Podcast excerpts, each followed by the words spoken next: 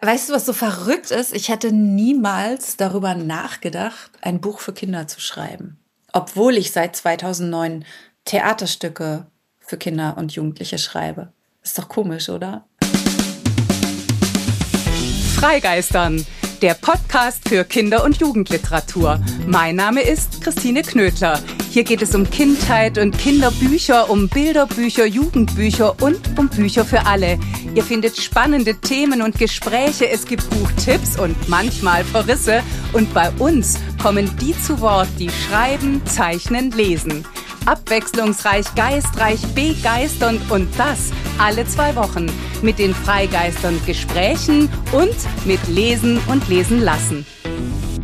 Hallo und herzlich willkommen zur 78. Folge von Freigeistern. Hallo und herzlich willkommen zu Himmelgeistern.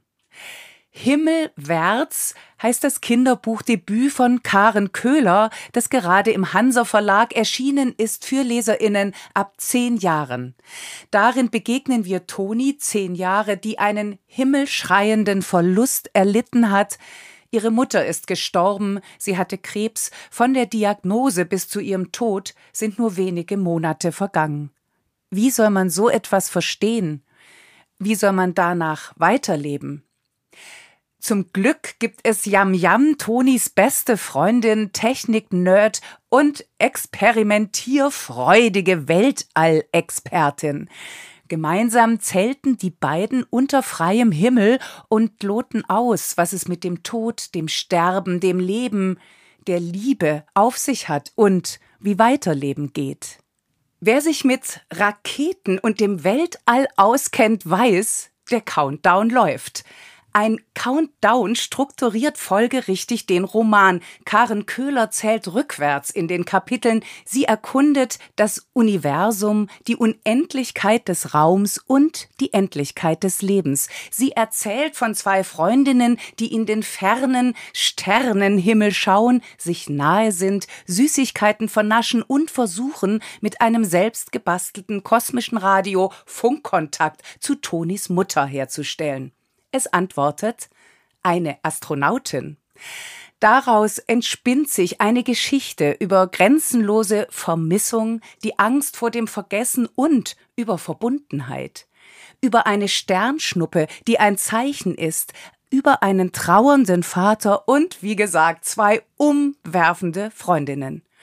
Toni schreibt Notizen in ein Heft, die sie an schönste Momente mit ihrer Mutter erinnern sollen. Diese Momente bleiben, denn nicht nur das Universum, auch die Liebe ist unendlich. Karen Köhler selbst schreibt Theaterstücke, Kolumnen, Erzählungen und Romane. Ich hatte nie vor, ein Kinderbuch zu schreiben, sagt sie in der 78. Freigeistern-Folge Himmelgeistern. Zum Glück hat sie es doch gemacht und sie sagt, Liebe ist ein Kraftwerk.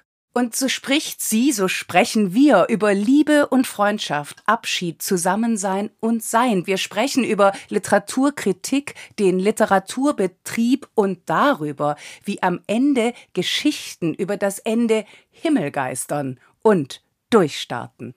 Das ist witzig und traurig, nachdenklich, überbordend, ungeheuer sprachspielerisch und bildintensiv. Die Illustrationen sind von Bea Davis. Sie wurde in Italien geboren. Seit 2012 lebt und arbeitet sie als freie Illustratorin und Comiczeichnerin in Berlin. In Wort und Bild sind in Himmelwärts die Leserinnen direkt angesprochen. Sie sind das Publikum. Sie werden ins Boot des Erzählens, des Schauens, des Weinens, des Lachens, der Nacht und der Bewältigung geholt. Die Leserinnen sollen und dürfen in das Buch hineinschreiben. Dafür sind Fragebogen wie in einem Freundschaftsbuch da. So wird der Roman sichtbar und spürbar selbst zu einem Freundschaftsbuch. Auch Karin Köhler hat einen solchen Fragebogen ausgefüllt, um sich vorzustellen. Wie das klingt, das hört ihr hier. Liebe Karin, bitte sehr. Name Karen Köhler at seven of nine. Alter?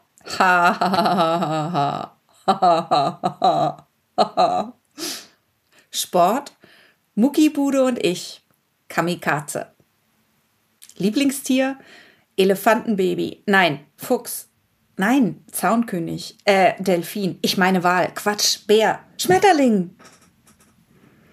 Lieblingsfarbe, Ultramarinblau, so wie das Meer in der Ägäis aussieht. Mitternacht, Regenbogen. Superkraft, Liebe. Worte zusammenlöten, Empathie haben, Solidarität, Feminismus, Zärtlichkeit. Spezialtechnik, Aikido mit der Schwerkraft, Kopfkino, Gefühlslambada, Vollmond anjaulen. Das machst du gerne? Geschrieben haben, Sterne gucken, kochen, im oder am Meer sein, tanzen, mir vorstellen, ich hätte ein Fell oder Flügel oder beides. Das magst du. Weltraum, Sachen rausbekommen, Pommes, ein Rudel haben. Das magst du nicht? Zecken, verlieren, egal bei was, Ungerechtigkeit, Egoismus, Kapitalismus, Rassismus, Sexismus. Was ist das größte Abenteuer, das du erleben willst? Neugierig bleiben. Hast du eine Pommesfreundin?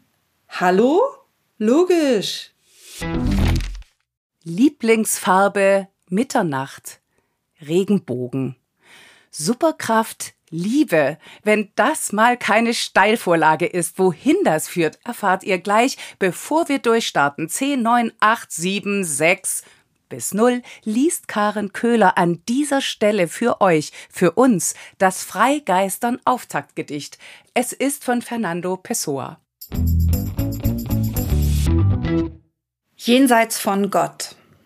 1. Abgrund. Ich schaue auf den Techo so vertieft, dass ich im Schauen das Schauen vergesse. Und während ich noch sinne, fasst mich urplötzlich der Gedanke an, was heißt denn Fluss sein? Was heißt fließen? Alles erscheint mir jählings nichtig, sogar das eben noch Gedachte. Alles, die Außenwelt, mein Ich, es wird mir mehr als äußerlich. Alles verliert sein Sein und hier, ich seh's aus meinem Denken schwinden, ich stehe da und kann auf einmal Sein, Seele und Idee mit mir und Erd und Himmel nicht verbinden. Und plötzlich stoße ich auf Gott. Im Schauen aufgehen, sich verbinden und das alles mit Haut und Haaren, mit Händen und Füßen, mit den Augen, dem Herzen, dem Verstand, der Fantasie, mit allen Sinnen. Vielen, vielen Dank, liebe Karen. Hallo und herzlich willkommen, liebe Karen. Wie schön, dass du heute hier bist. Hallo, ich freue mich auch sehr. Wir fangen wie immer mit dem Fragebogen an und springen mitten rein. Bist du bereit? Ich bin bereit. Ich sitze hier in den Startlöchern. Ich sag mal, der Countdown läuft. Warst du als Kind eine Vielleserin oder eher das Gegenteil? Ich war total die Vielleserin. Also meine Eltern hatten nicht so viel Geld und deswegen besaß ich nicht so viele Bücher, aber ich bin tatsächlich sehr oft in die Bücherei gegangen. Also in meiner Grundschule erinnere ich noch, war so eine integrierte Bücherei, die hatte dann irgendwie immer zweimal die Woche, glaube ich, auf und dann konnte man da Bücher ausleihen. Und das habe ich auch wie irre gemacht. Ich war irgendwann so ein bisschen durch mit allem und mir dürstete nach Nachschub. Und ich erinnere das noch, dass meine Mutter manchmal auch so zu mir sagte, was, du hast die schon wieder alle durchgelesen? Gab es unter diesen vielen Büchern ein Lieblingsbuch deiner Kindheit? Ja, tatsächlich gab es einige im Grunde genommen, aber ich nehme jetzt mal die beiden raus, die mich am meisten befriedigt haben als Kind. Das war zum einen die Rote Zora mhm. von Kurt Held, ist das, glaube ich, ne? Mhm. Und das andere war Ronja Räubertochter. Und das, also Astrid Lindgren. Und das waren die beiden Bücher, in denen ich das Gefühl hatte, dass ich als Mädchen Abenteuer erleben kann und wild sein darf und ja auch so eine Anführerin sein kann. Und da war die Identifikationsfläche am größten, glaube ich, für mich. Und deswegen waren diese Bücher für mich auch sehr wichtig. Es gab auch noch eins, was ich sehr gerne und immer wieder gelesen habe. Das heißt Die schwarzen Brüder. Ich weiß leider gerade überhaupt nicht, von wem das ist. Da geht es ja so um ähm, verkaufte Schornsteinfegerjungs. Also sehr dramatische, aber auch spannende Geschichte. Da ist, glaube ich, ein armer Bauer im Tessin verkauft eben eins seiner Kinder an so einen Händler, der die dann an diese Schornsteinfegermeister irgendwie weiter vertickt. Und dann, wie dieser Junge sozusagen im, in Mailand es schafft zu überleben und eine Bande zu gründen. Und das war also für mich irgendwie ganz, ganz spannend natürlich. Aber eben eine Jungsgeschichte eigentlich. Und deswegen waren für mich diese anderen beiden Bücher, die ich gerade genannt hatte, ein bisschen wichtiger. Toll. Und interessant auch die Banden, gell? Die Rote Zora hat ja auch eine mhm. Bande. Also zusammenhalten ja. hilft. Ja, ich glaube, das war auch dieses Rumstreuen. Ich bin als Kind auch wahnsinnig viel so gestreunt. Wirklich mit dem Fahrrad los und dann zum Abendbrot bin ich zurück und auf Entdeckungstour gegangen. Also viel gelesen, aber nicht so die typische, sag ich jetzt mal, Leseratte in Anführungszeichen oder Bücherwurm, der auf dem Sofa sitzt. Nee, ich hatte einen Lieblingsleseplatz in dem Garten, in dem Haus, also vor dem Haus, wo meine Eltern auch mit mir und meiner Schwester gewohnt haben. Da stand eine riesengroße Blutbuche. Und diese Blutbuche war mein Raumschiff. Und da bin ich sehr viel drin rumgeklettert. Und es gab da eine Astgabelung, die recht weit oben war, in die ich mich sehr gerne zurückgezogen habe. Und dann hing ich da, lag quasi mit dem Rücken auf diesem Ast und habe mit meinen Beinen den Baumstamm umklammert. Und da oben habe ich dann gelesen. Es ist wie der Anfang einer Geschichte. Und dass es eine Raumstation für dich war, ist natürlich auch toll. Ja. Gab es denn auch ein Buch, das dich als Kind erschreckt hat? Ja, es gab tatsächlich eins. Also ich weiß jetzt leider nicht mehr, auch nicht mehr von wem das war. Das hieß Die Wolke. Oh, Gudrun Pausewang. Oh ja, genau. Also es war so kurz nach Tschernobyl, als ich das gelesen hatte. Und in der Geschichte gibt es ja, glaube ich, so eine Kernschmelze in einem Atomkraftwerk oder irgendwie auf jeden Fall kommt eine radioaktive Wolke, zieht übers Land und die Menschen fliehen davor. Und dann gibt es, glaube ich, auch so eine Geburtsszene, die da drin sehr detailliert beschrieben wird, wo ein Baby ohne Augen geboren wird, was eben schon so deformiert ist. Also das hat mich doch nachhaltig verstört, würde ich mal sagen. Ich hatte ziemlich großen Respekt vor Radioaktivität danach ja. und vor diesem Buch. Ja. Was ist denn dein aktuelles Lieblingsbuch? Das ist ja immer so schwer, ne? Das ist so wie mit sagen, was ist dein Lieblingskind irgendwie. Von daher tue ich mich immer so ein bisschen schwer mit, mit diesem Lieblingsbuchbegriff, aber es gibt tatsächlich Bücher, die mich über eine lange Strecke meines Lebens begleiten und immer wieder auftauchen und immer wieder auch neu von mir gelesen werden. Das eine ist von Agota Christoph, das große Heft. Das ist eins von diesen Büchern, was mir immer wieder begegnet und auf das ich mich auch immer wieder zurückziehe, so. Dann gibt es von Wolfgang Herrndorf dieses Buch, was nach seinem Tod erschienen ist, Arbeit und Struktur. Das war ursprünglich ein Blog-Eintrag eben oder also ein Blog, ein fortlaufender Blog über seine Krebserkrankung und im Grunde genommen über sein Sterben. Das habe ich auch mehrfach jetzt gelesen und das berührt mich immer wieder. Aufs Neue kann ich mich da so tief mit verbinden. Und was ich auch immer wieder rauskrame, ist von Miranda July Learning to Love You More. Das ist eigentlich ein Katalog, den sie für so eine Kunstaktion rausgebracht hat. Und da sind so Aufgaben drin, die sie stellt, die zum Partizipieren anregen sollen. Ich finde, das ist so bewusstseinsstiftend oder sich mit dem Leben anders verknüpfen. Da sind so Aufgaben drin wie schreib den Telefonanruf auf, den du gerne bekommen würdest oh, oder ja. fotografiere deine Eltern, während sie sich küssen. Damals hat sie tatsächlich Einsendungen angenommen und die dann ausgestellt. Das war so ein Kunstprojekt eben. Und dieses Buch und diese einfachen Aufgaben, also das sind schon Dingen, die mir immer wieder begegnen. Also, dass ich das immer wieder zur Hand nehme und reinschaue. Ja, es gibt natürlich Bücher, die ich lese, die lese ich einmal und dann stelle ich sie ins Regal und dann nach zehn Jahren denke ich, habe ich da eigentlich noch mal reingeguckt? Nö. Und dann überlege ich, ob ich es weiter verschenken kann oder so. Und es gibt Bücher, die bewegen mich nicht so sehr oder inspirieren mich nicht so sehr. Aber es gibt eben diese drei, die ich gerade genannt habe, das sind wirklich so für mich begleitende Bücher, lebensbegleitende Bücher, die immer wieder in meine in meinen Alltag einfließen und in meine Aufmerksamkeit gelangen. Welches Buch hast du zuletzt nicht zu Ende gelesen und warum? Uh, das war von Joan Didion, The Year of Magical Thinking, also das Jahr des magischen Denkens. Das habe ich angefangen zu lesen, kurz nachdem mein Vater gestorben ist. Und ich war noch zu nah an meiner eigenen Trauer dran, um mich einzulassen auf die Verarbeitung des Trauerprozesses einer anderen Person. Oh. Mhm. Weil das eigene Trauern ist ja etwas hochindividuelles, gerade wenn es irgendwie Nahpersonen, also so ganz Nahpersonen sind wie Partnerin oder Elternteil oder so. Dass wir aber in diesem Verlustprozess eigentlich auch Mustern folgen, psychologischen Mustern folgen, Trauermustern folgen. Das wollen wir in dem Moment nicht unbedingt wahrnehmen, dass es auch andere gibt, die genauso trauern um genau dieselben Dinge oder so.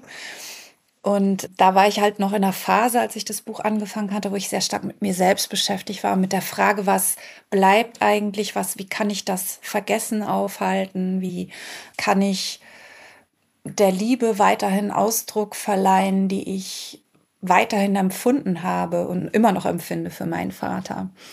Und da hat es mich so ein bisschen gestört, von jemand anders zu lesen, wie das da gelaufen ist oder läuft. Und ein Mensch wie du, der ja so ziemlich alle Kunstformen nutzt, um sich auseinanderzusetzen, sich auszudrücken, braucht es ja vielleicht auch wirklich nicht. Es könnte fast was Störendes sein und das weiß ich ja nun, weil ich Himmelwärts bereits natürlich gelesen habe. Da fließt es mit ein. Mhm. Welches Buch wolltest du immer schon lesen, aber hast es bis heute nicht geschafft?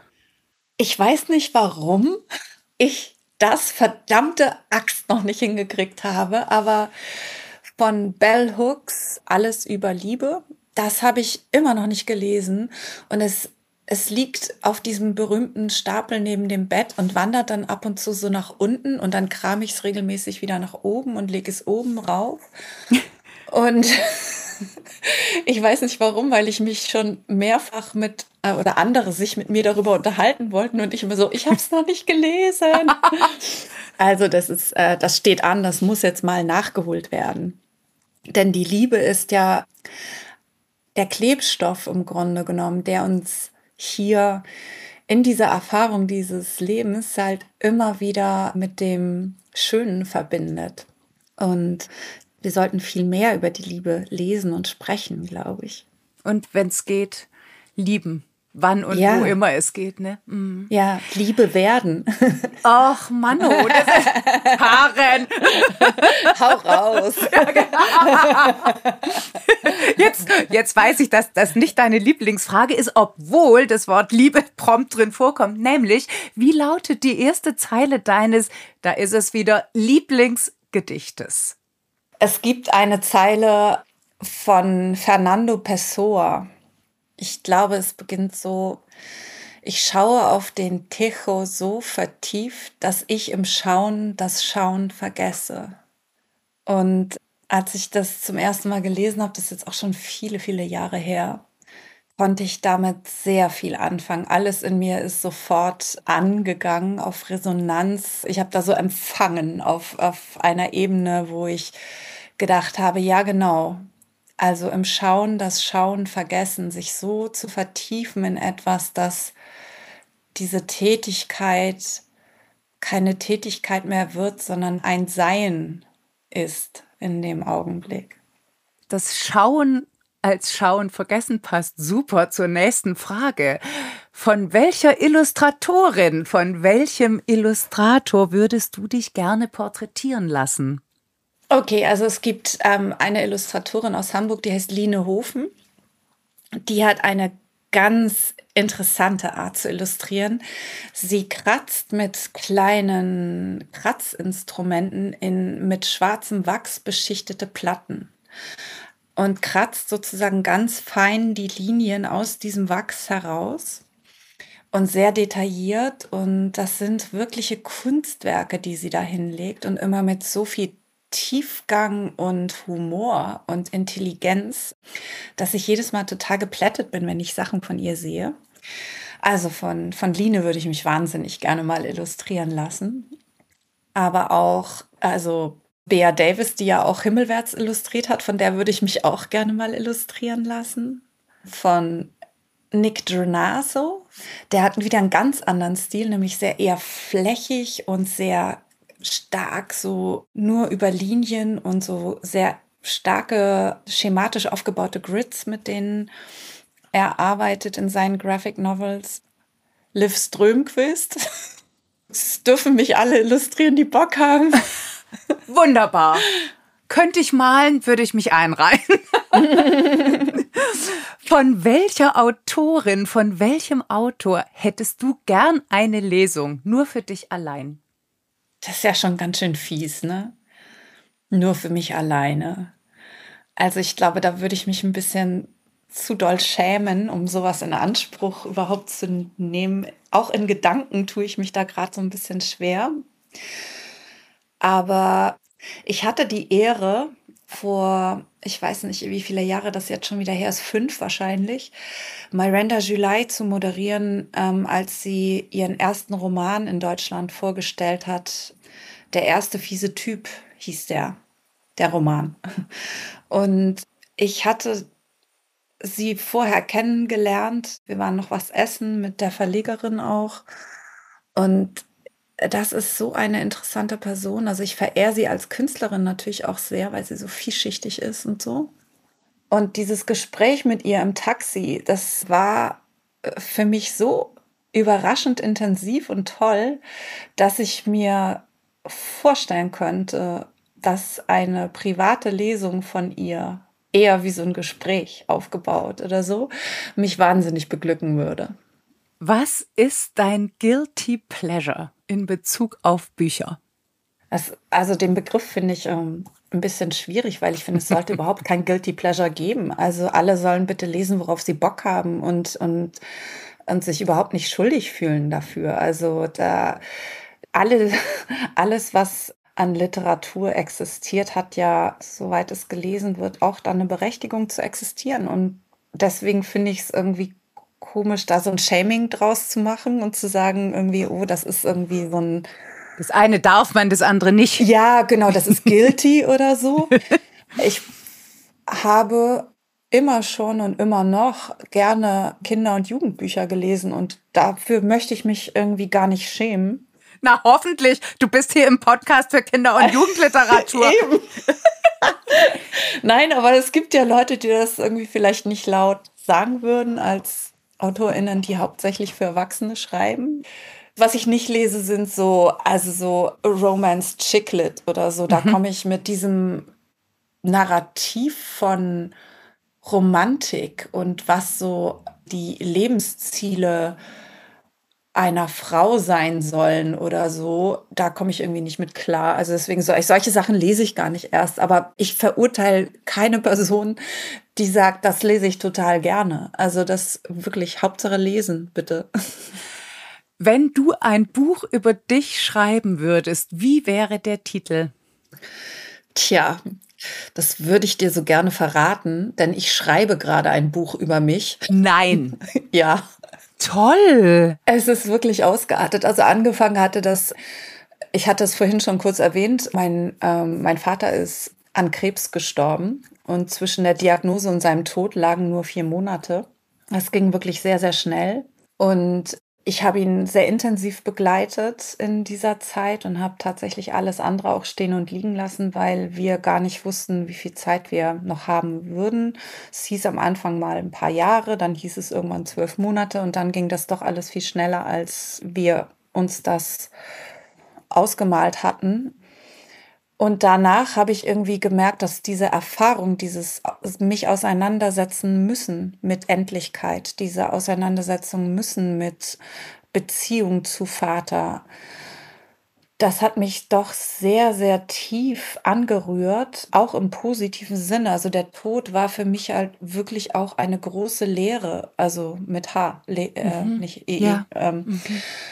Und hat mir sehr viel über das Leben beigebracht, über die Kostbarkeit von Zeit beigebracht, über das im Moment sein, über die Kostbarkeit von den kleinsten Augenblicken. Also mit meinem Vater mir eine Erdbeere zu teilen zum Beispiel oder nochmal ihn rauszuschieben und die Sonne in seinem Gesicht irgendwie zu sehen. Also so, das waren auf einmal so ganz, ganz große Ereignisse für mich. Und als mein Vater dann gestorben war und ich so merkte, boah, das ist so eine kraftvolle Erfahrung und so eine intensive Erfahrung. Ich möchte davon erzählen. Da habe ich irgendwie angefangen, darüber zu schreiben, war aber noch zu stark an meinen eigenen Empfindungen dran, so dass ich das Gefühl hatte, was ich gerade aufschreibe, ist noch nicht Literatur, sondern eher ein Beschreiben von Ist-Zustand. Und mit dem Abstand zu diesem Tod und dem Voranschreiten des Lebens und auch dem dadurch bei mir ausgelösten Prozess von Auseinandersetzung veränderte sich das Thema so ein bisschen von meinem Vater hin zu mir selbst, zu meinem Körper, zu mir und meiner Herkunft, Körper, mein Körper als Herkunft. Das war so eine Metamorphose des Text Körpers quasi, die stattgefunden hat. Und deswegen glaube ich, dass es eigentlich jetzt ein Text wird, der von mir handelt. Da bin ich sozusagen mittendrin. Da gibt es jetzt 240 Seiten rohes Material. Und in den nächsten Monaten werde ich dann daran weiterarbeiten und hoffentlich irgendwann zu einer ersten Fassung mal gelangen. Und das hat natürlich einen Arbeitstitel, von dem ich mir so sehr erhoffe, dass der erhalten bleibt, aber den mag ich jetzt noch nicht sagen. Okay, das verstehe ich, das verstehe ich. Mhm. Aber vielen Dank, dass du das erzählst. Mhm. Und man hört ja. dir an, wie du da drin bist. Du müsstest mich mal sehen, ich rede hier mit Händen und Füßen. Welcher Mensch sollte deiner Meinung nach unbedingt ein Kinderbuch schreiben und worüber? Boah, das ist eine ganz schön schwere Frage. Ich glaube, ich würde gerne ein Kinderbuch über die Liebe lesen wollen. Und wer auch immer sich dazu berufen fühlt, das in Angriff zu nehmen, weil Liebe so ein, so ein Kraftwerk ist irgendwie, was uns am Laufen halten kann, was uns motivieren kann, schützen kann, verbinden kann mit allem, was ist, ähm, würde ich das, glaube ich, sehr, sehr gerne lesen. Bitte schreibt alle Kinderbücher über die Liebe. Wenn ich jetzt an Himmelwärts denke, dein erstes Kinderbuch, das jetzt gerade erschienen ist, dann ist es für mich auch eine Liebesgeschichte oder ein Buch über die Liebe, auf ganz vielen verschiedenen Ebenen. Mhm. Jetzt bist du, bevor das Buch erschienen ist, schon mit dem Lux der Zeit und Radio Bremen ausgezeichnet worden, mit dem Monatslux, dem Februarlux. Es ist dein erstes Kinderbuch, dein Kinderbuchdebüt. Was macht denn deiner Meinung nach dieses Kinderbuch zu einem Kinderbuch? Also in meinem Kopf existieren diese Grenzen nicht so mhm. krass zwischen diesen Genres Kinderbuch, Erwachsenenbuch. Ich glaube, das Buch ist ein Kinderbuch, weil die Identifikationsfigur, es ist aus der Perspektive von Toni geschrieben, die zehn Jahre alt ist. Und eine Sprache hat, die vielleicht sich unterscheidet von der Erwachsenensprache. Also es ist doch noch eine sehr kindliche Sprache und verspielte Sprache. Und sie flippert viel hin und her im Kopf zwischen den Dingen, die sie erinnert und denen, die sie gerade wahrnimmt. Und der, ich sag mal, Abstraktionsgrad ist halt bei Kinderbüchern doch ein anderer als bei Erwachsenenbüchern. Und der Assoziationsraum, der aufgemacht wird, den kann ich halt bei einem Kinderbuch nicht so aufmachen wie bei einem Erwachsenenbuch, weil die Erfahrung, diese Lebenserfahrung, die diesen Raum mitträgt, von der lesenden Person halt noch nicht gegeben ist keine Ahnung. Ich es ist ja mein erstes Kinderbuch, aber. Aber weißt du was, wenn ich dir zu, zuhöre, finde ich, wenn du sagst Assoziationsraum, dann denke ich auch an einen sprachlichen Assoziationsraum. Und du hast gerade das wunderbare Wort flippern benutzt. Mhm. Und da würde ich sagen, da lässt du die Toni sowas von der, von, von der Leine. Es ist ein mhm. akustisches, sehr assoziationsreiches Feuerwerk. Und ich habe mir so gedacht, das muss doch als Autorin einfach wahnsinnig viel Spaß machen. War das so? Toll, also ja, es ist tatsächlich schreibe ich schon seit 2009 für Kinder und Jugendliche, aber eben ähm, Theaterstücke. Und auch da ist für mich der Raum, den Sprache einnehmen kann, den vor allen Dingen Klang ähm, in meinem Kopf auch immer sofort mit einnimmt und dieses kreative Schöpfen von Sprache, die so auch zu kneten und damit zu machen, worauf ich Bock habe, das ist einfach wahnsinnig dankbar. Also ich habe total Freude gehabt beim Schreiben des Buches und finde mm, Kinder eigentlich auch ein sehr dankbares Publikum. Also ich kenne das. Ich war in einem meiner früheren Leben mal Schauspielerin.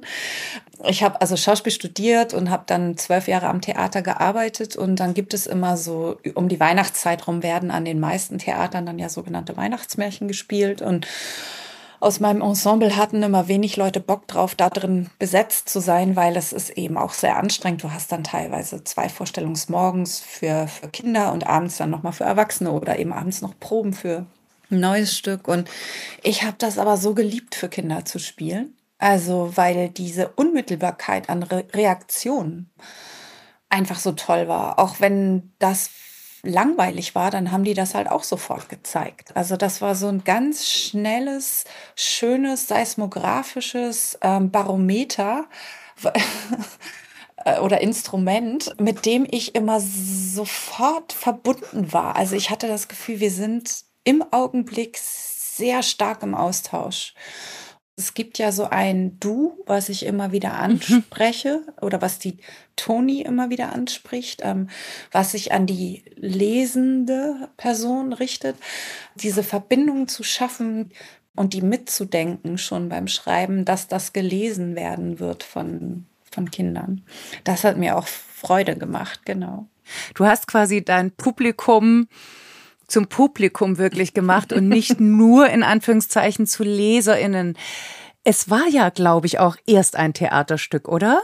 Es war in der Pandemie, in dem ersten Jahr, im ersten Lockdown so, dass meine Lesereise ausgefallen ist und sich ein Theater bei mir meldete, das junge Theater Ingolstadt, ob ich mir vorstellen könnte, mit ihnen ein Stück zum Thema Kosmos zu erarbeiten, beziehungsweise für sie ein Stück zu schreiben.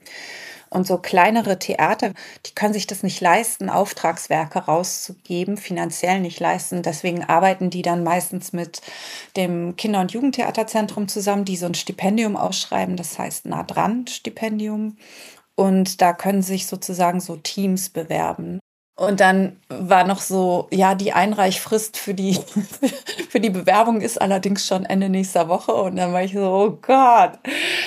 Und dann habe ich aber relativ schnell mir einen Plot ausdenken können. Also ich wusste beim Thema Kosmos irgendwie, dass es irgendwie was geben muss, was eben hochgeht in den Himmel.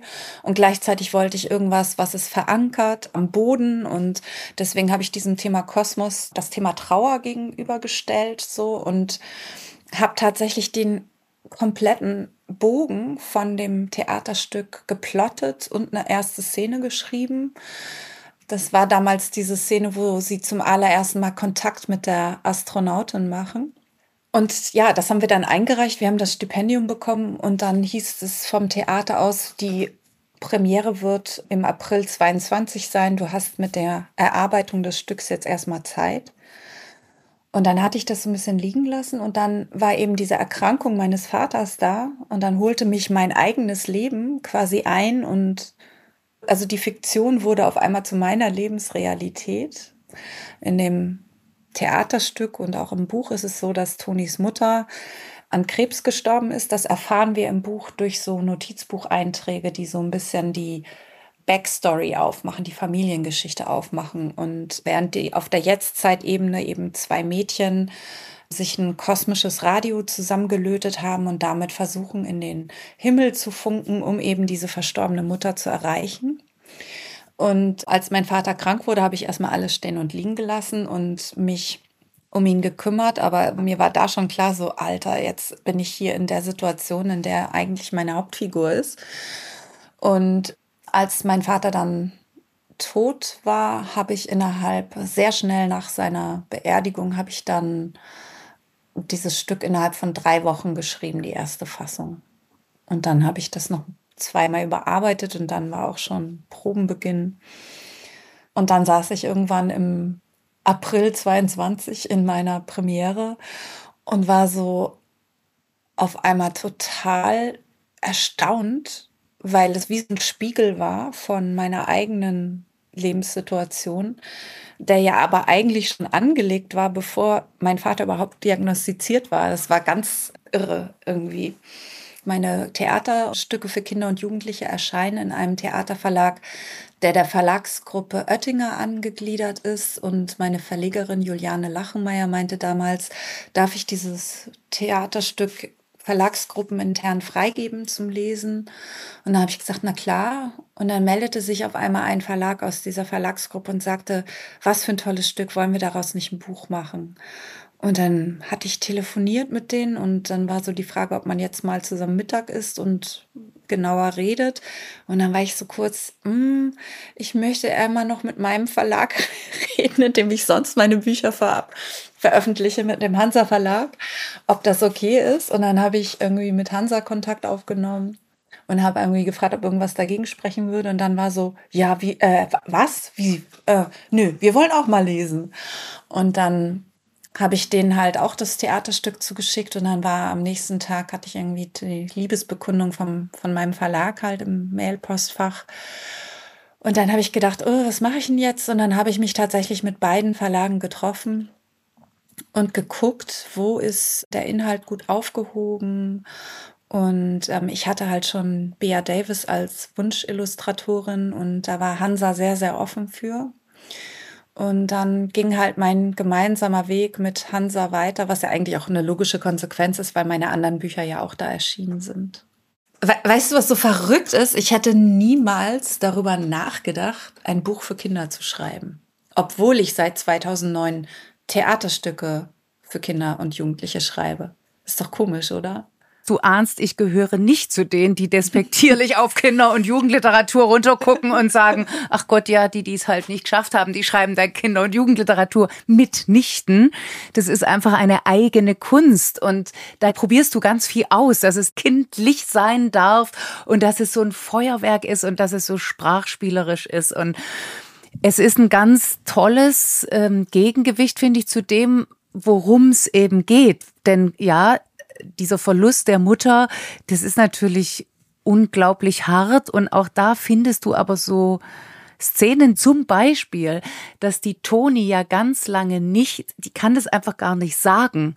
Sie mhm. kann eben nicht sagen, dass die Mutter gestorben ist. Also das dauert richtig lange, bis sie das überhaupt sozusagen über die Lippen bringt und damit ist natürlich wahnsinnig viel gesagt. Also es geht um die Sprache, es geht ums Aussprechen vielleicht auch ums Besprechen im Sinne von bewältigen. Du hast ja auch eine Autorin im Buch. Toni schreibt Notizen. Mhm.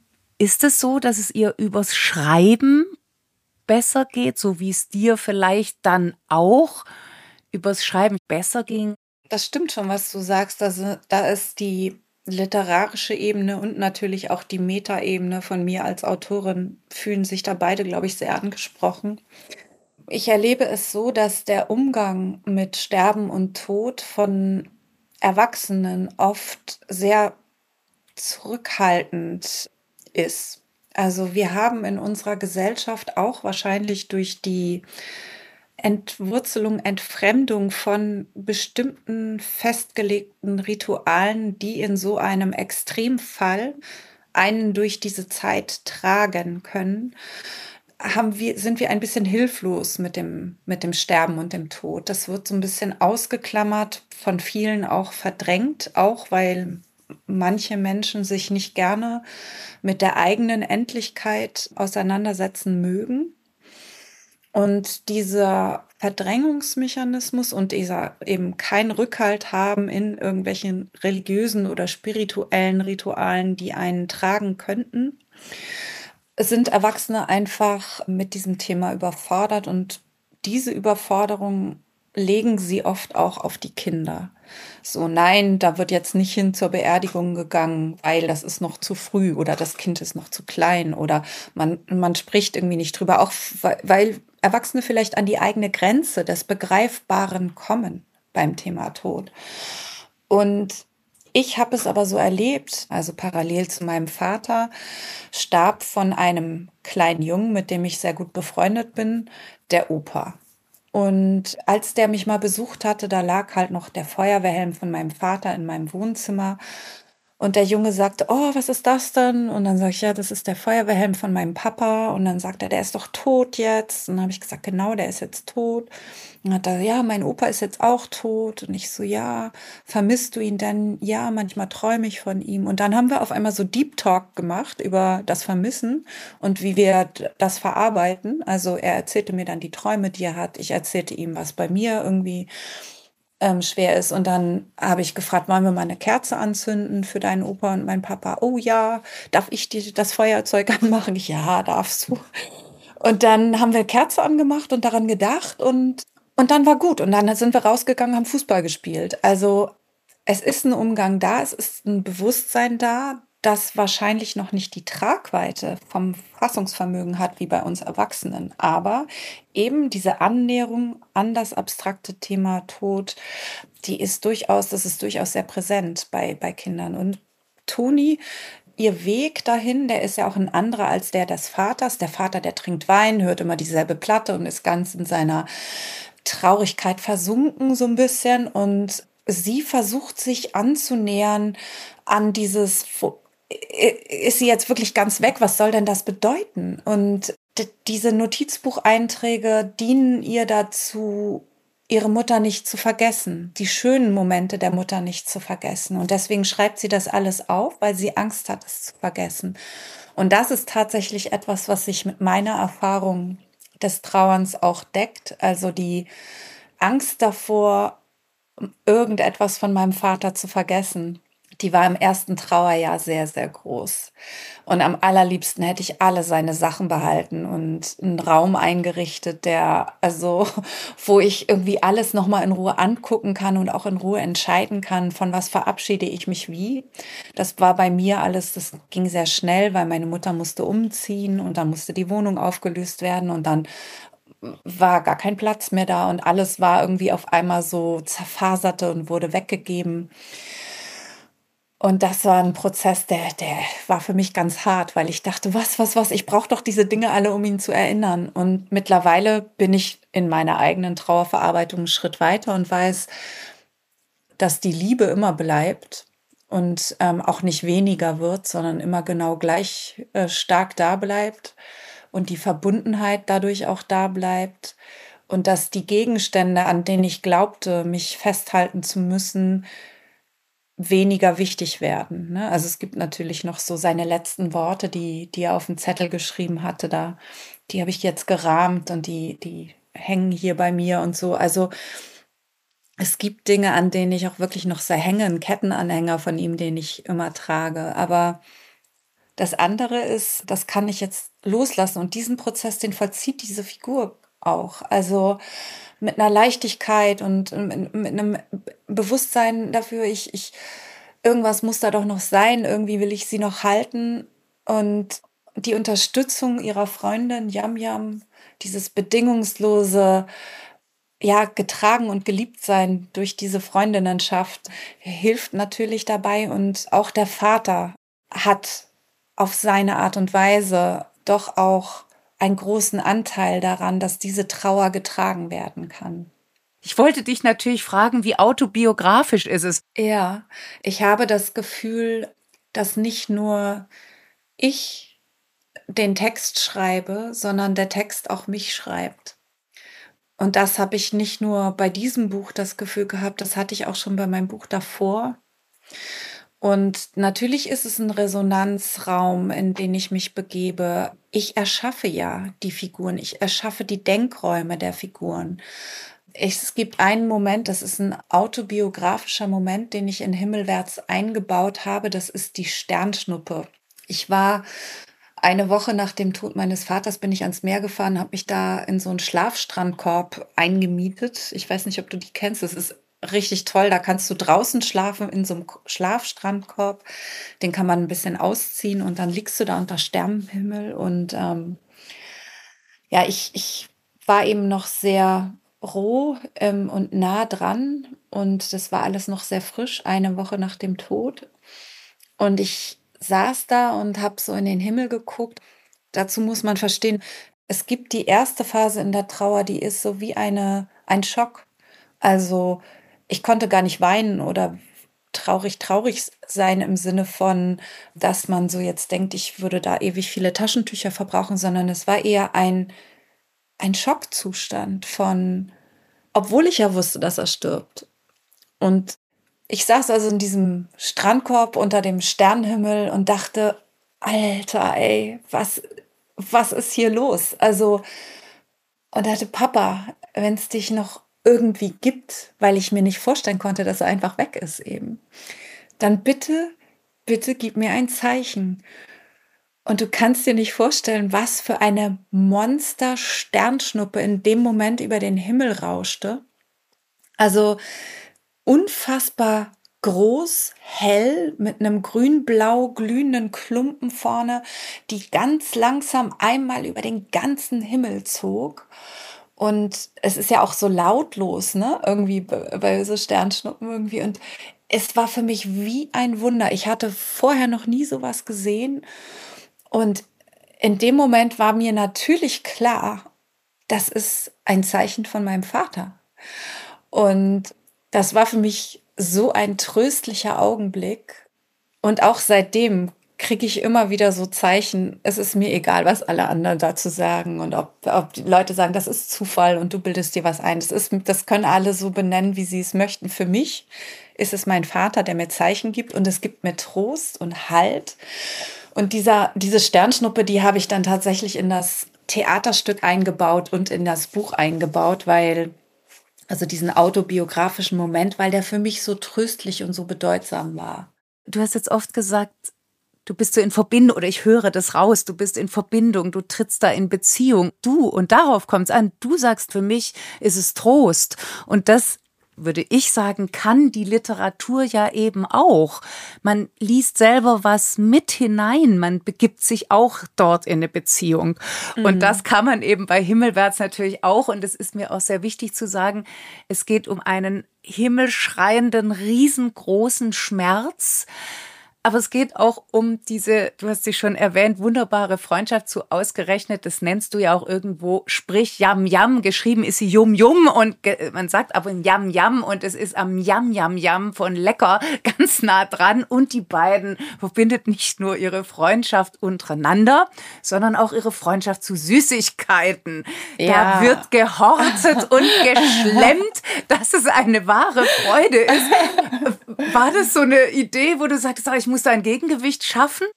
Ja, natürlich. Also ich glaube, das mache ich aber in allen Texten, die ich schreibe, dass ich irgendwie versuche, das Schwere so zu verpacken, dass es ertragbar ist, dass es konsumierbar ist. Und in diesem Falle ist es ja auch noch für Kinder. Mhm. Kinder sind viel mehr im Augenblick als wir Erwachsene. Ne? Da kann das Interesse in einer Sekunde geht es auf meinetwegen, wie hat Mama noch mal irgendwie ihre Lakritzschnecke gegessen und oh, im nächsten ja. Augenblick sagt Yam Yam, der Boden ist Lava und die beiden laufen kreischend durch den Garten und haben einen irren Spaß. Also die Möglichkeit der Abwechslung von Gefühlen und von punktuellem Interesse. Die haben, das haben Kinder noch viel mehr, weil sie viel mehr im Augenblick leben als wir Erwachsene. Wir, wir planen schon immer in der Zukunft rum und verarbeiten noch in der Vergangenheit und sind fast nie mehr im Augenblick. Und das hat eigentlich so Freude gemacht, eben diese Leichtigkeit damit reinzubringen. Also weil das Leben ja permanent passiert, während wir auch schwere Sachen zu verarbeiten haben. Und das können ja Momente der Freude sein. Ich weiß nicht, da ist bei mir irgendwie so eine ganz, ganz große Sehnsucht und Lust entstanden, eben ein Gegengewicht zu schaffen zu diesem schweren Thema und damit auch eine, eine, eine spielerische Leichtigkeit reinzubringen. Du hast jetzt gerade die Lakritzschnecken erwähnt. Das ist ja nun in der Illustration auch so toll, weil da wird es lang eben wie so eine Lakritzschlange oder eine Schnecke aufgerollt. Mhm. Du hast schon gesagt, du hast dir die, die Bea Davis als Illustratorin gewünscht. Woher kanntest du sie und warum hast du sie dir gewünscht? Ich weiß nicht genau, wann das erschienen ist. Ähm, das Buch Brums von Dieter Zipfel. Das hat die Bea Davis eben auch illustriert. Und der Stil hat mir so gut gefallen, weil er sehr atmosphärisch arbeitet. Und dieses raue und eher so brushartige oder ich, also sehr mit rauen Oberflächen und Druckoberfläche arbeiten, das hat mich total angesprochen, weil ich irgendwie da, ich weiß nicht, da sind so meine ganzen Sinne irgendwie angegangen. Und als ich den Verlag gefragt hatte, ob die sich Bea auch vorstellen können, da hat der Hansa Verlag gleich gesagt, ja, äh, super, die kennen wir ja auch schon, weil Brums ist eben auch im Hansa Verlag erschienen. Und dann hatte Bea mein Theaterstück gelesen und hat auch sofort gesagt, ich hab Bock drauf, ich mach das. Und dann habe ich den Text geschrieben und sie hat dann quasi den fertigen Text bekommen, der vom Verlag einmal grob vorgesetzt wurde. Und hat dann dazu illustriert. Ich habe an den Stellen, weil ich auch eine sehr bildhafte Fantasie habe, wo ich dachte, ah, da könnte hier eine Illustration zu sein, die ungefähr das und das aufgreift oder so. Dann habe ich immer so kleine Notizen in meinen Text gemacht, um ihr auch Hinweise zu geben. Nicht, weil ich wollte, dass sie es so macht, sondern um ihr zu zeigen, so geht meine Fantasie. Und wenn du das aufgreifen magst, dann kannst du das gerne aufgreifen. Und dieses, was du gerade ansprachst, das eine Wort, das ist das Wort warten. Da wartet Toni nämlich seit Ewigkeiten auf ihre beste Freundin, dass die endlich kommt. Und dann hatte ich irgendwie so eine Seite in meinem Manuskript gemacht, wo ich so 20 Zeilen nur den Buchstaben A gemacht habe und dann dahinter geschrieben habe, vielleicht kann man das A als Lakritzschnecke aufrollen. Ah, und super. das hat Bea dann aufgegriffen und auch so bereitwillig und, und äh, mit Freude irgendwie so meine Impulse aufgenommen. Und das war wirklich irgendwie ganz beglückend für mich dann zu sehen, dass da was da raus geworden ist am Ende. Das ist ja übrigens einer der großen Vorteile, finde ich, der Kinderliteratur. Dieses Schwelgen in Bildern, das hat die Erwachsenenliteratur, um es einmal umzudrehen, nämlich nicht. Jetzt hast du bisher ein Erzählungsband geschrieben. Übrigens, das Thema Tod hat dich ja schon, würde ich jetzt mal sagen, immer beschäftigt. Dort ja. jedenfalls, dann in deinen Kolumnen weiß ich auch, dann natürlich in deinem Roman Miroloy, dein erster Erwachsenenroman. Und dann bist du so mitten in diese, du hast in diese ich nenne es immer Literaturbetrieb, ich weiß gar nicht, ob es das so trifft, reingerauscht, weil du hast ganz am Anfang gesagt, du unterscheidest nicht zwischen, ist das jetzt Kinder-, Jugend-, Erwachsenenbuch, aber dein Buch wurde so gelesen, als müsste man das einordnen und als müsste man sagen, ist das jetzt überhaupt ein Erwachsenenbuch? Ist das jetzt überhaupt Literatur? Du sprichst jetzt von Miroloy, ja. Also es gibt natürlich Unterschiede in der Art und Weise, was beschrieben wird in diesen verschiedenen Genres. Aber ich finde, was einen Text zu Literatur macht, also diese Hebel oder diese Heliumballone, die aus einer Textmasse Literatur machen, das sind Mechanismen, die wirken ja sowohl im Erwachsenenbuch als auch im Kinderbuch. Und ich habe diese Schranken nicht so im Kopf im Konsumieren von Text. Das jetzt bei Miroloy gab es auf der Rezipientinnen-Ebene in der ersten Woche nach dem Erscheinen des Buches, so wurde mir zugetragen, sehr viele abwertende Kritiken, die sich eben mit der Frage beschäftigt haben, ob Miroloy überhaupt Literatur sei und ob es nicht eher ein Jugendbuch sei. So. Ich lese keine Kritiken. Und das mache ich aus einem Grund nicht. Meine Arbeit ist es, Inhalte zu erschaffen. Und da kommt dann irgendwann ein Buch raus, das ist vergleichbar mit einem Teppich. Und auf diesem Teppich passiert dann im sogenannten Literaturbetrieb etwas. Da tanzen dann Leute drauf und sagen, das ist gut oder das ist schlecht oder das gefällt mir oder das gefällt mir nicht oder das ist preiswürdig oder nicht preiswürdig. Aber das hat mit mir und meiner Arbeit nichts mehr zu tun. Ich beschäftige mich über Jahre mit einem Inhalt und eine Kritikerin hat vielleicht bei dem hohen Pensum, was die heute halt auch haben, weil so viel erscheint, maximal zwei Tage Zeit, ein Buch zu lesen, dann hat das Buch meine, wie im Fall von Mirolai 465 Seiten. Das schaffst du in zwei Tagen nicht. Da musst du vielleicht querlesen, überblätterst und siehst auch nicht mehr die Feinheiten. Die Protagonistin in Mirolai, die durchläuft die gesamte europäische Philosophiegeschichte. Sie ist aus einem mit zutiefst religiösen und gottergebenen Welterleben, das überhaupt noch gar kein Abstraktionsvermögen hat. Da beginnt es und endet bei Judith Butler, sage ich mal. Es sind Zitate drin und all das, das wurde von den meisten Kritikern, und ich sage jetzt bewusst Kritikern, gar nicht gelesen. Mich hat es berührt, dass dieses Buch es so schwer hatte zu Beginn und dass da so drauf rumgehauen wurde. Und es ist für mich eine Machtfrage, ob ich die Worte, die sich da jemand ausdenkt innerhalb von anderthalb Stunden über meine Arbeit, die drei Jahre gedauert hat oder vier oder fünf, ob ich dieser Person so viel Macht gebe, dass ich dieser Person erlaube, dass ich Gefühle habe, die äh, oder Verletzungen empfinde oder und da habe ich mich bewusst dagegen entschieden, weil so viel Macht möchte ich diesen Leuten nicht zusprechen, dass ich irgendein Gefühl habe deswegen oder so. Mhm, und also so das ist sozusagen dieser Raum, den ich mir gebaut habe, um als Künstlerin, als denkendes, pulsierendes Wesen, das in Verbundenheit mit Welt neue Inhalte versucht zu schaffen, äh, unabhängig zu bleiben.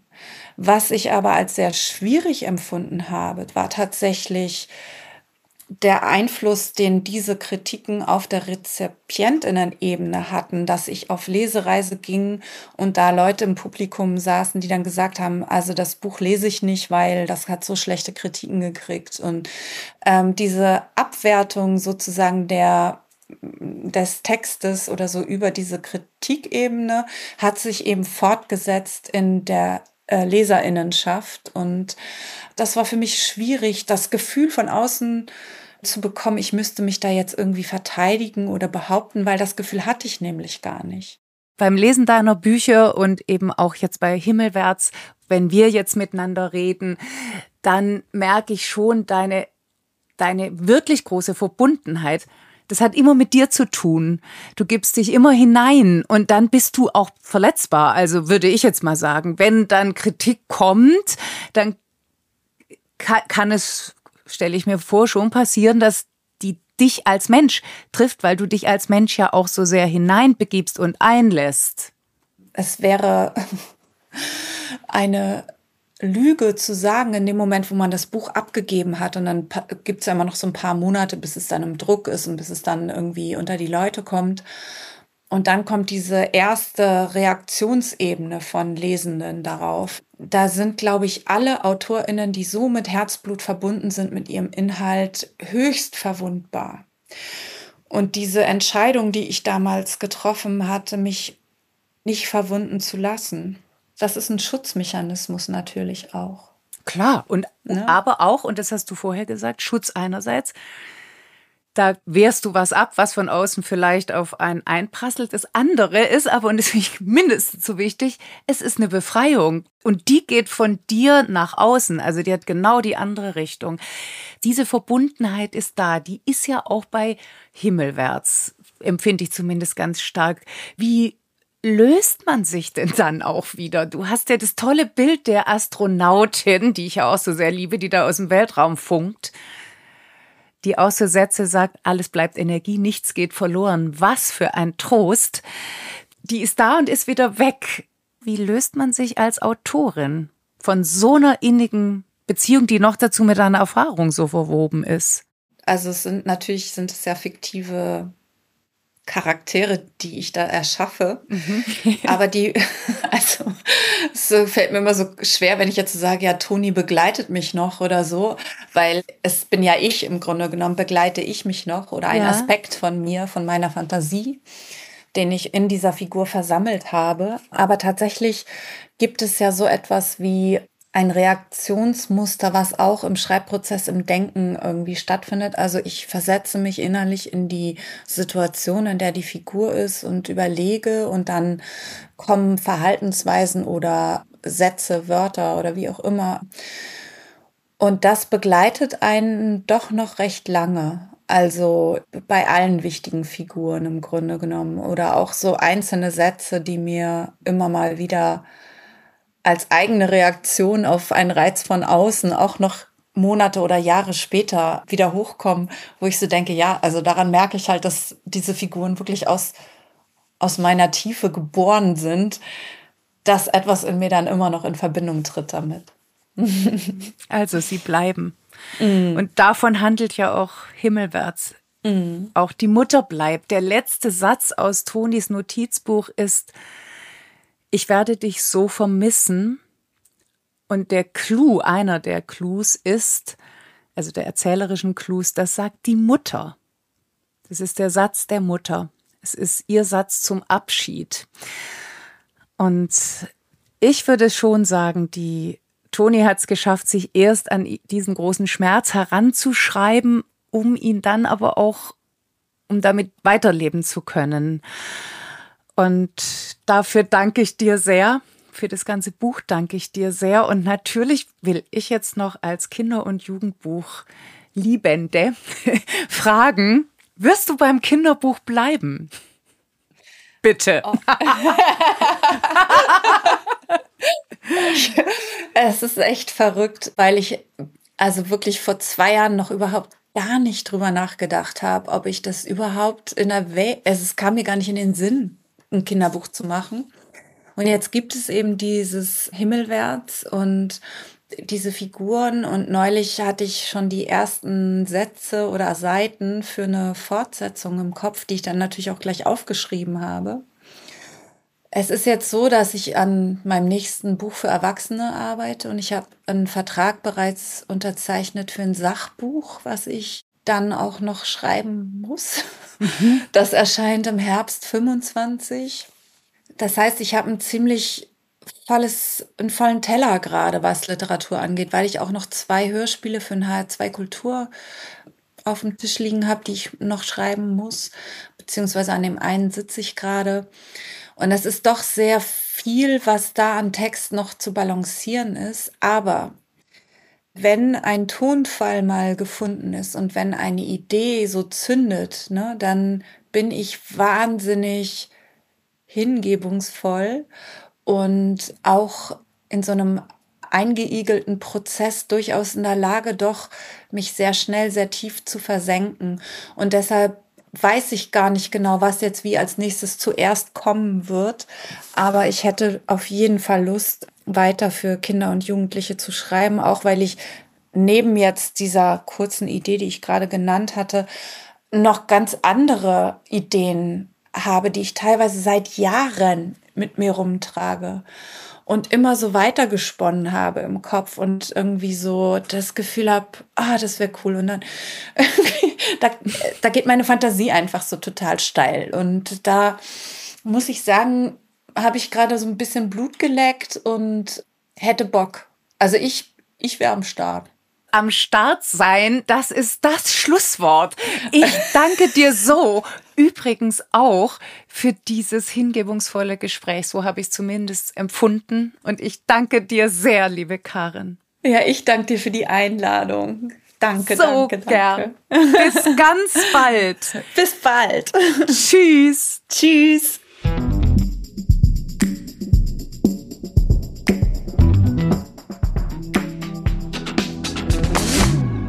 Das war's für heute. Das war die 78. Folge von Freigeistern, Himmelgeistern. Das war das Gespräch mit Karen Köhler. Ich danke wie immer von ganzem Herzen und wie immer danke ich euch fürs Zuhören.